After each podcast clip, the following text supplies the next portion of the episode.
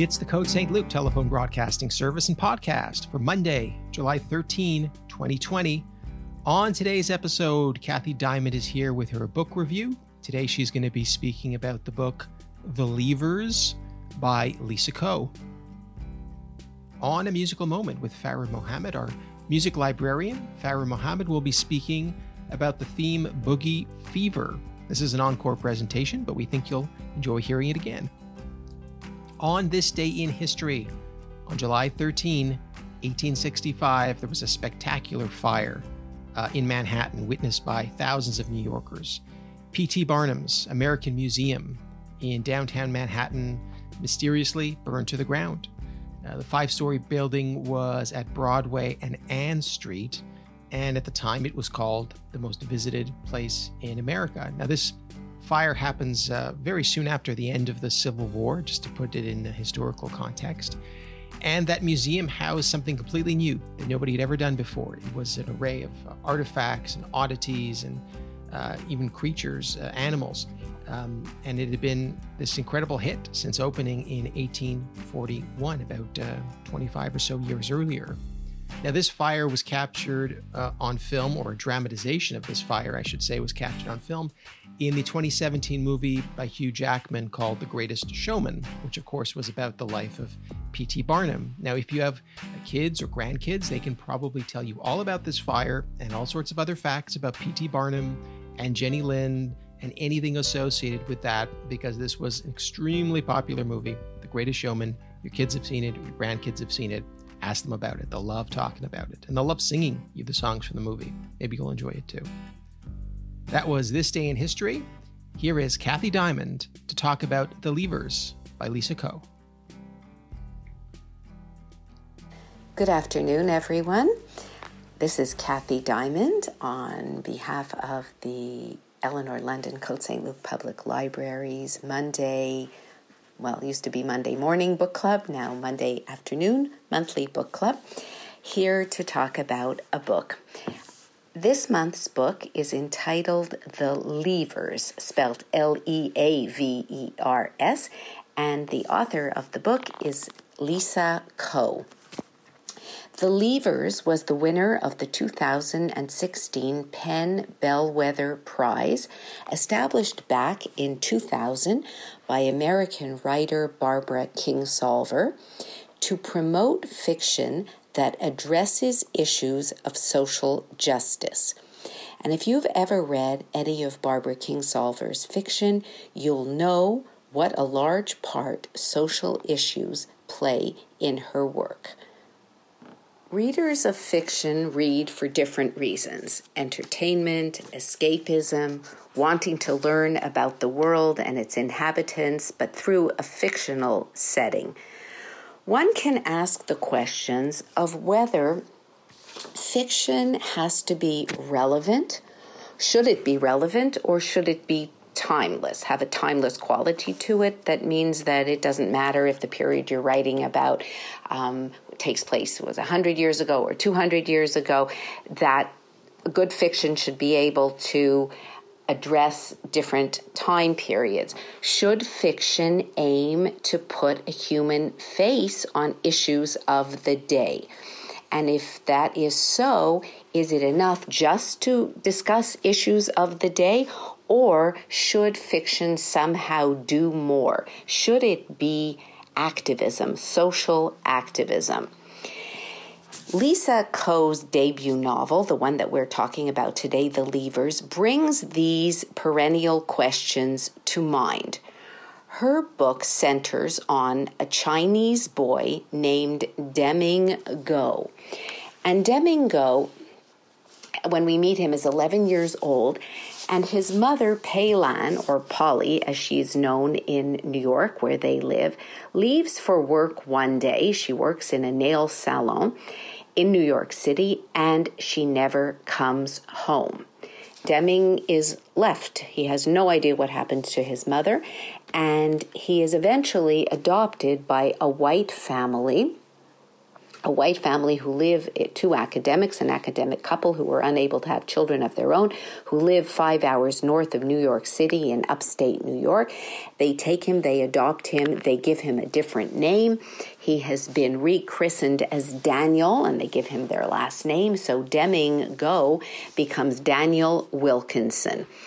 And in the decade following his adoption, after his mother has left and he has no idea what happens to his mother, this young boy who grows into a young man tries to assimilate to his new life his new life as this Daniel Wilkinson living in a small in a small community in upstate New York in a very white non-Asian community while still searching for information about his birth mother. And so this story is told, the novel is told, the way the author has set it up, is told in four parts. The first is from the viewpoint of 11 year old Deming, who whose mother, as I said, goes to work one day and doesn't come back, and there's no information that anyone has about her. And he is then, um, and this young Deming, before he is adopted, he lives for a short while with, as he has been living when he lived with his mother and his mother's boyfriend Leon, and Leon's sister and her son Michael, who is a boy of Deming's age. The four of them, sorry, the five of them, had been living together in an apartment in the Bronx. Um, this makeshift family had been a happy one, happy that is until Polly disappears. And young Deming is her son, who who feels totally abandoned, is trying to figure out what happened and what happened to his mother. And that's the main story of the book. Most of the book is written from the point of view of Deming. Daniel, who becomes Daniel later on, with parts of it told from Polly, his mother, Peilan, or Polly, from her point of view as well. But as I said, the majority of the story is told through the through the viewpoint of the young boy, the, the young the young boy who becomes young man. The reader is therefore because because most of the story is throw, told through Deming or Daniel's eyes that we, the readers, are led by Deming's judgments and thoughts.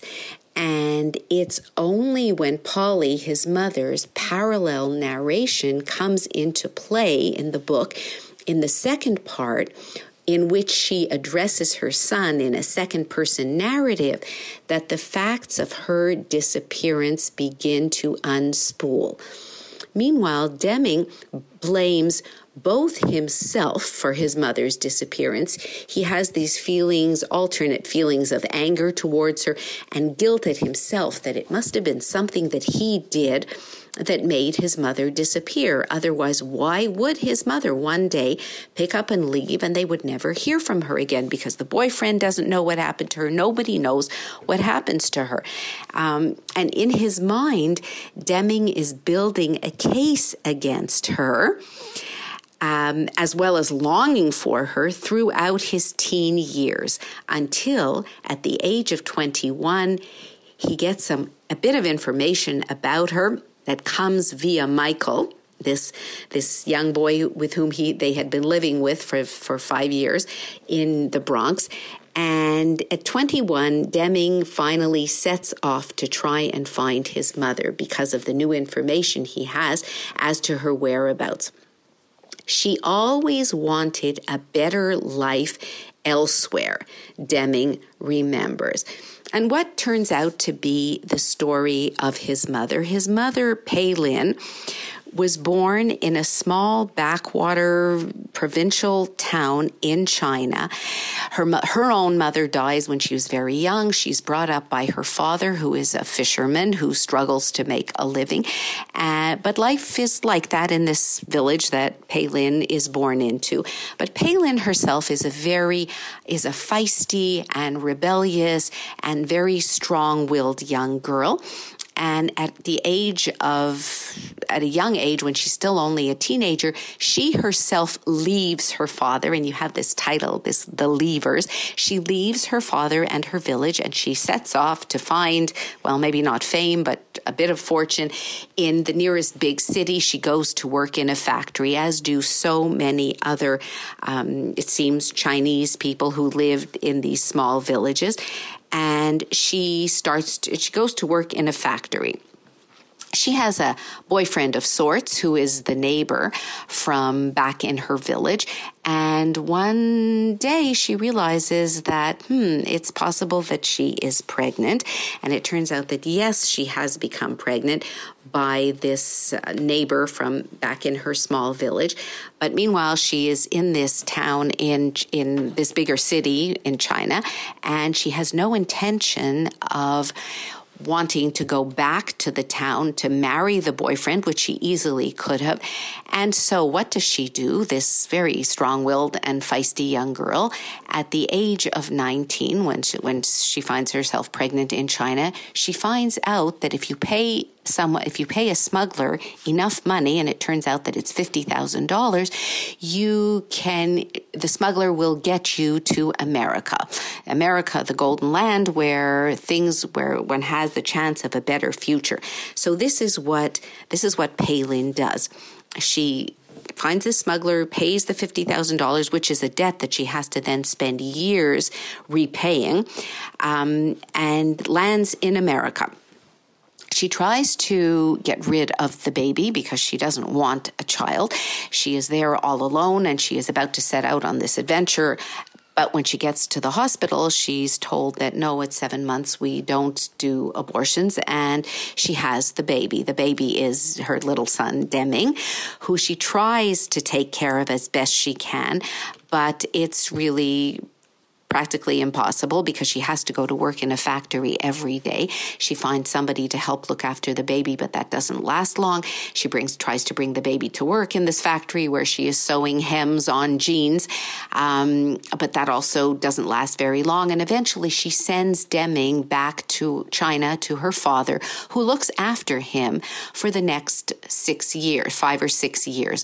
When Deming's grandfather Peilan's father dies, then Deming comes back to New York to live with his mother. Um, he moves in, and then his mother by now has this boyfriend, Leon. They live together, as I said before, in an apartment in the Bronx with Leon's sister and her son, Michael, who becomes like a brother to Deming. And all seems, I mean, both, both Deming's mother, Polly, who's by now Polly and working in a nail salon, and her boyfriend Leon, who works in a slaughterhouse. They work very hard, but they're managing. And their makeshift family is happy until the day that Polly disappears when she goes off to work one day in the nail salon and doesn't come home. Has she simply moved to Florida for a better job, which is what she had been telling Deming that she wanted to do? And Deming had insisted that he didn't want to move with his mother. But would she really do that? Would she really leave him as a result just because she felt that she had to leave again and move on? Why does she never call? And why does Leon the boyfriend, her, her, his mother's boyfriend, disappears shortly after that. These are all the questions that re, that remain with us, the readers, to be solved, and ones that Deming would like to know the answer to. Eventually, Deming is adopted by a well-meaning couple by name of Kay and Peter Wilkinson, who live in a small, very white, upstate New York community. They are both academics and they have a, there's a big there's a big emphasis on education and academics with them. Deming is not a good student. He was wasn't a good student when we met him when he was 11 years old, and he still hasn't acquired. Um, a, a, penchant for learning. Music and guitar playing, however, are very important to him. So now, as Daniel Wilkinson, the former Deming Guo, try, tries to assimilate, tries to figure out how to make um, how to deal with life in this very white community where he stands out as an Asian. In moments of frustration, his adopted parents remind Daniel how much they are doing for him and how grateful he should be. Then the story takes a turn when, out of the blue, Daniel Deming hears from Michael. Remember, Michael was the boy who, the, the son of um, his mother's boyfriends who, when they lived together in the Bronx. And this bit of information, this email from Michael, which says to him, Deming, if this is really you, Daniel Deming, I'm looking for a Deming Guo because I have information about your mother. Please contact me. So Deming does this, and then he goes back to soon enough, he is headed back to China to try to solve the mysteries of his life and of his mother's disappearance. The book is very thoroughly researched, researched. It's and, and the author has said in an interview, she said that it took her 10 years to write this novel. This is her debut novel, the first novel. She said, I wrote my first story when I was five years old, and this novel was published when I was 41. So I've been practicing and writing for quite a while, says Lisa Ko. It is ambitious in scope because it spans New York City and China. And it skillfully depicts the many worlds that Deming's life encompasses. As he switches cultures and milieus, the author has to tackle these different these different cultures and milieus from the Deming and the Peilan China and Chinese background to the Polly and the Daniel try to be American culture. Ko also tackles the school scene. She describes Deming's school when he's Deming back in PS 33 when he lives in the Bronx, as well as the middle school and high school up in upstate New York when Deming is adopted and becomes Daniel. She also draw the author also draws in great detail the music scene that Deming becomes part of, life in the Bronx and upstate New York, not to mention when Daniel goes to China and also the parts when Peilan or Polly goes back to China. So we get Fuzhou and Beijing in China, as well as Bronx and upstate New York. She, the author, draws on our sympathies. It is impossible not to root for a boy so unmoored by circumstance. I mean, here's a boy who who's living first he's in he's born in America, sent back to China to live with a grandfather, then sent back to America where he's happy happily living with his mother until one day when he's 11 years old, his mother disappears and he's left and then he's adopted by these kindly white Americans who do their best to to give him love and a stable home, but in their in their um, despite their liberal do good impulses, they are not able to understand what it's like for this very Asian looking child to be living in this in their lily white upstate New York community. And Ko does not mock the Wilkinsons, those are Daniel's adoptive parents, their liberal do good impulses. She doesn't mock them, but she more subtly, or maybe not so subtly, critiques them. Their hope, which is well meaning but condescending, is to rehabilitate their Daniel into middle class life. They wanted him to succeed, writes Ko, in ways that were important to them because it would mean that they had succeeded too. And yet, it doesn't work out quite the way they wanted it to.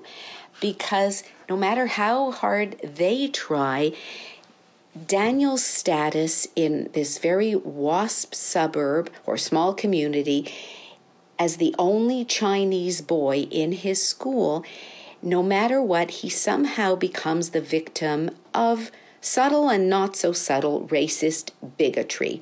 As Ko writes, in the city, he had just been another kid. He had never known how exhausting it was to be conspicuous because he's very conspicuous up there in upstate New York. The emotional chaos that's wreaked by Deming's Daniel's cultural displacement is vividly drawn. I am Daniel Wilkinson, he tells himself, although he clutches internally to Deming, and he returns to the memory of his mother as a path back to his former whole self. If only, he thinks, he could just talk to his mother in person, maybe he could figure out who he should be. And this is the this is the this is the, the sadness this is the the tragedy of this story of this young boy young man who has been adopted by a kind well-meaning family and yet never quite finds himself comfortable or at home there. And so then when he gets further in, when further information becomes available about his mother, he sets out to find her. We the readers only know her from the chapters that the author gives us from from her point of view, from Polly the mother's point of view. And I think that those chapters for me at least were the most interesting ones of the story. The chapters about Deming when he was young were interesting, but then there was a lot of writing about Dem Deming the teenager and Deming the young the young man who's attempting because music continues to be his passion, not academics, much to the dismay of his adoptive parents who really are not so happy that Deming never does well in school and he, he graduates high school, but he's not interested in continuing in college. He really wants to play music. And he goes to New York City, he goes back to New York, he lives in Brooklyn. Um, he tries to make it on the music scene there, which is something that's not easy for him to do. But the and and but those chapters are very much detailed and i tended to find them a bit too much, a bit too much description in that part of the story. I wish that there would have been more told from Polly, from Peilan's point of view, because we find out that she has gone back to China. I won't tell you the details of that for those of you who haven't read the book. She goes, she's back in China and she has made quite a life for herself. Why she hasn't got in touch with her son all those years, that's something else.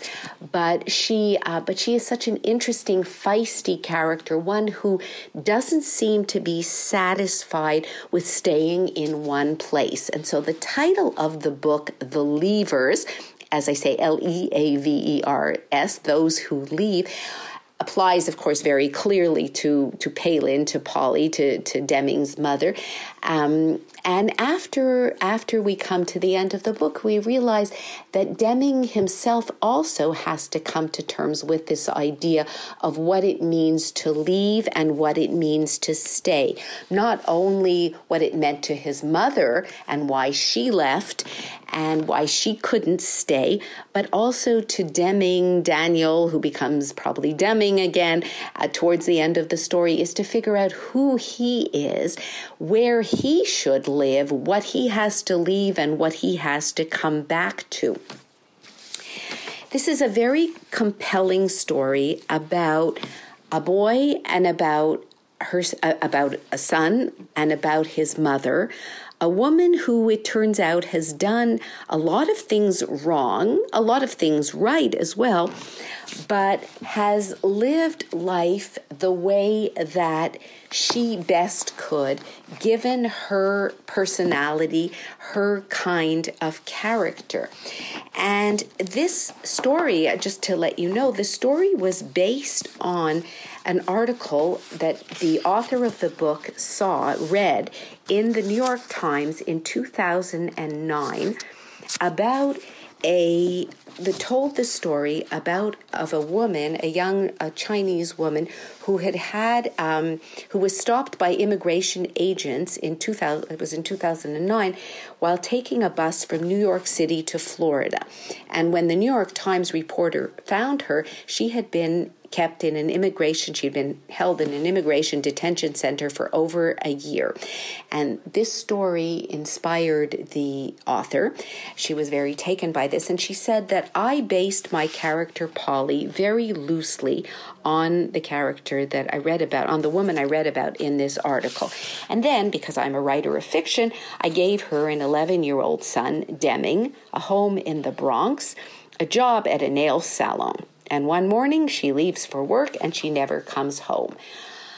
Polly's voice, her hustle, her journey, and as I said, she paid $50,000 to be smuggled into the United States in a box, the author said, came to me all in a flash. But I also had to go, says Lisa Ko, to China to look for myself. And the author, as she is of Chinese heritage, but she'd never, she was born in America, she'd never been to China. She went to China because her narrative, when she was writing the story, had been stalled. And she was very concerned about not misrepresenting China. So she traveled to China. She went to Fuzhou, the province where, where Polly, her main character, comes from and and and did a lot of research and walked around and met people and then went back to New York and continued to write the story. She says, Gradually, I realized that the crux of my novel lay not just in Polly, but also in Polly's son Deming. I needed to tell both stories. I decided to intersperse Deming's story of being adopted by a white couple and moved upstate with Polly's story of why she left China in her early years. Um, in New York and what happens after her separation from him. It's Deming's search for his mother that is the heart of this story, the heart of my book, The Leavers. The Leavers is my effort, concludes Lisa Ko, to go beyond the news articles using real life details as a template to build from but not to adhere to. It's the story behind the story, a tribute to the sweat, heart, and grind of immigrants in America. But it really is the story of one mother and her son, what brings them together and what takes them apart, says Lisa Ko. The Leavers has won critical praise for its underlying themes of displacement and deportation. These themes carry deep resonance in America, but beyond America as well. This book could be relevant to people who live in any country with large immigrant and illegal immigrant, or shall we say, undocumented immigrant populations. Ko movingly captures Polly and Deming's presence in the immigrant community on the margins of society in overcrowded apartments, in nail parlors, and in factories. These people who form a not insignificant part of the population of the Western world these days. Thank you very much and hoping to be with you again next month. Hello, and welcome to A Musical Moment. My name is Farah Mohammed, and my topic today is a timely one. I call it Boogie Fever.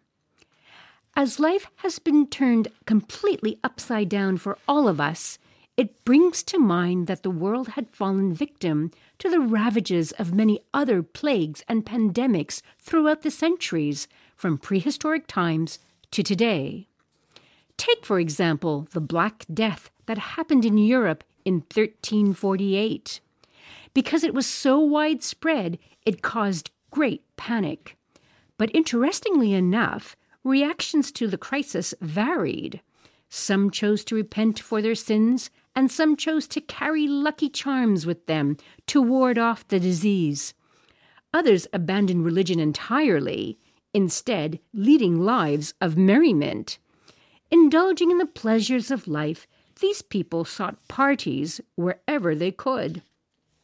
Pleasantries such as drinking fine wines and making music became steadfast distractions against the gruesomeness of the plague. Strangely enough, as chaos ensued, musical forms began to flourish. Composers explored new kinds of secular songs like the ballade, virelai, and rondeau.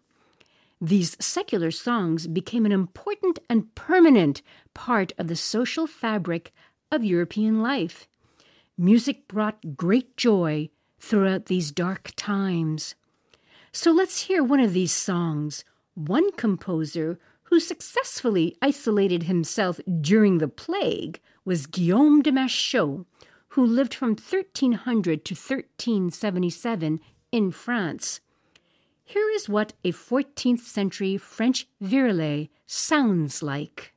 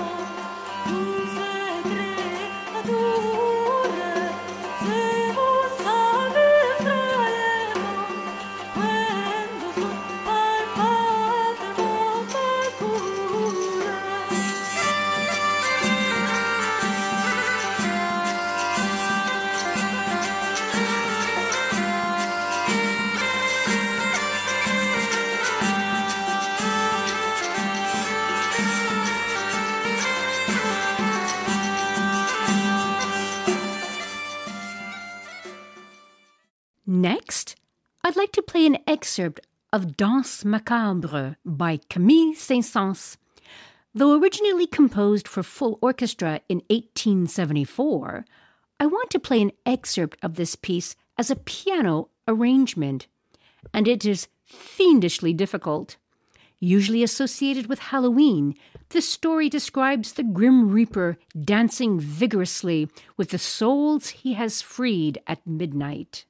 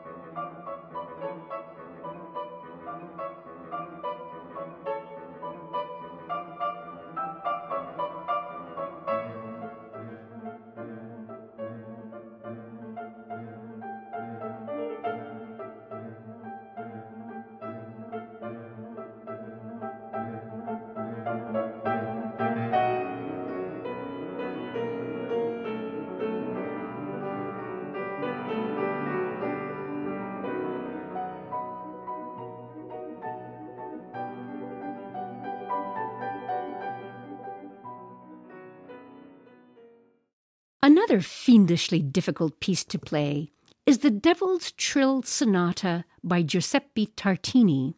Tartini, who was a Baroque composer, composed this piece in 1799.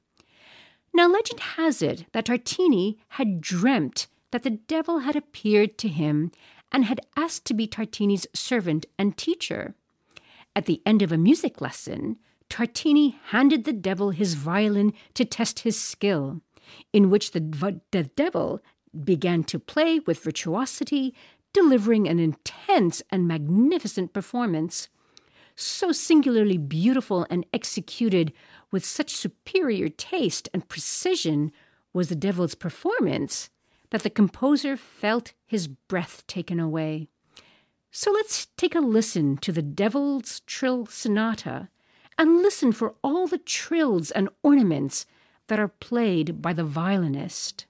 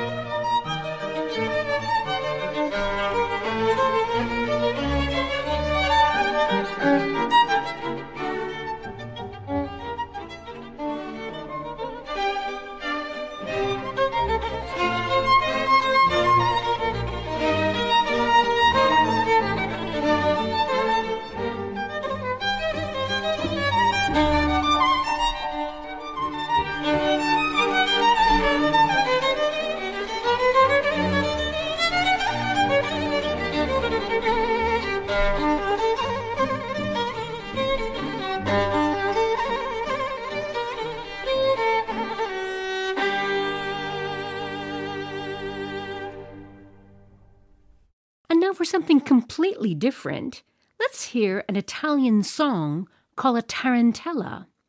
A tarantella is a folk dance characterized by a fast, upbeat tempo and is usually accompanied by tambourines. It is among the most recognized forms of traditional southern Italian music. In the Italian province of Taranto, the bite of a locally common type of wolf spider named tarantula was popularly believed to be highly venomous. If you were bitten by this spider, you would have to start dancing vigorously to cure yourself from this venomous bite. So let's take a listen to this tarantella.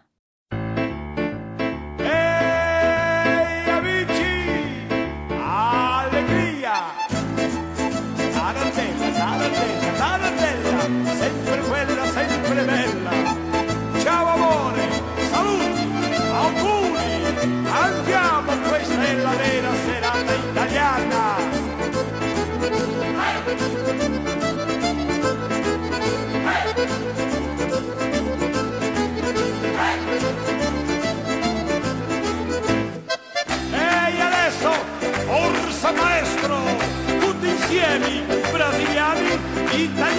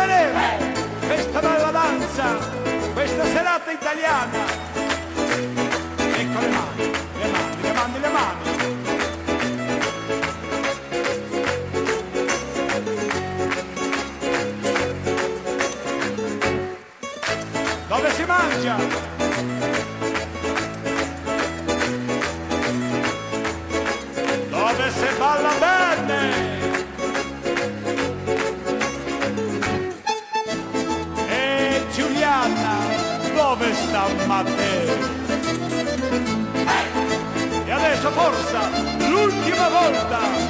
Ciao! Now, here's a sultry number called Fever, written by Eddie Cooley and Otis Blackwell. It was originally recorded by American R&B singer Little Willie John. However, it became most closely associated with American jazz and pop singer Peggy Lee, whose rendition became the most widely known version and became her signature song. So let's take a listen to Fever.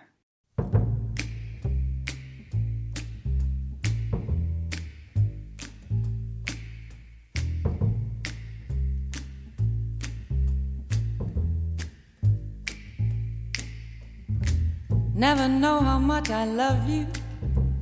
Never know how much I care. When you put your arms around me, I get a fever that's so hard to bear. You give me fever.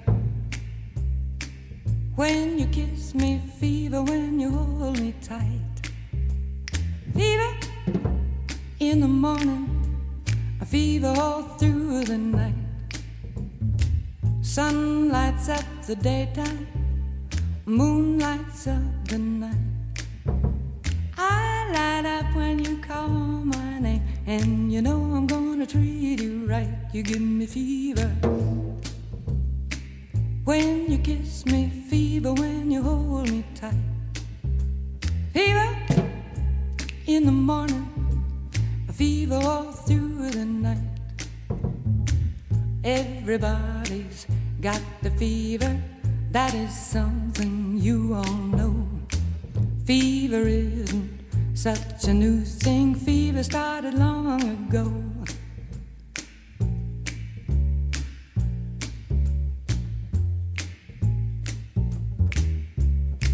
Romeo loved Juliet, Juliet, she felt the same.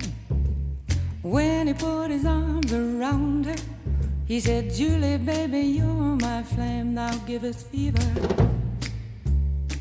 When we kiss it, fever with thy flaming youth. Fever, I'm a fire. Fever, yea, I burn forsooth.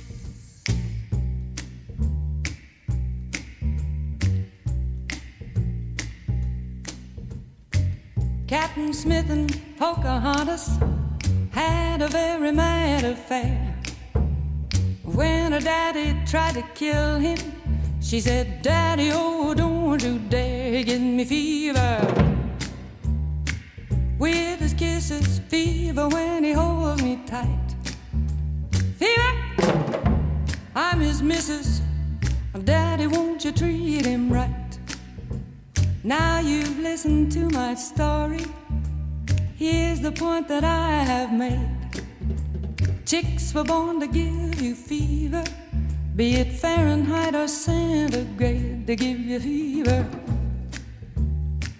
When you kiss them, fever, if you live, you learn. Fever, till you sizzle. What a lovely way to burn. What a lovely way to burn. What a lovely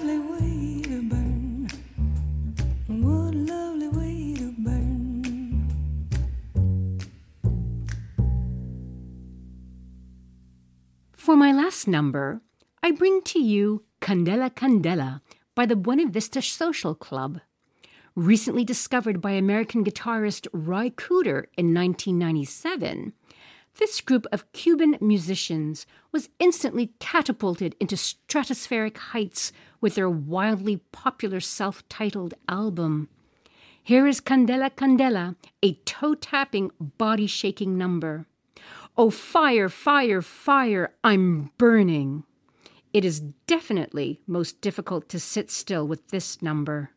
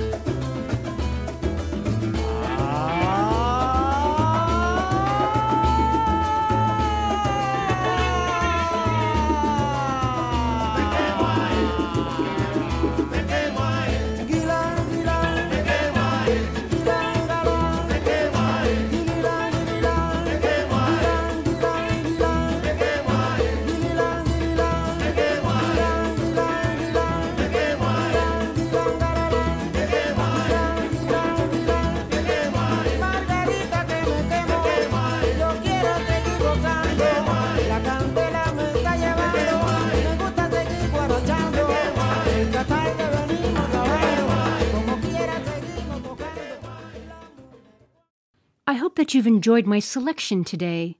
And of course, it goes without saying that no matter how dire circumstances may be, music always has the ability to make things more bearable by bringing much joy to the soul. Take good care and bye for now.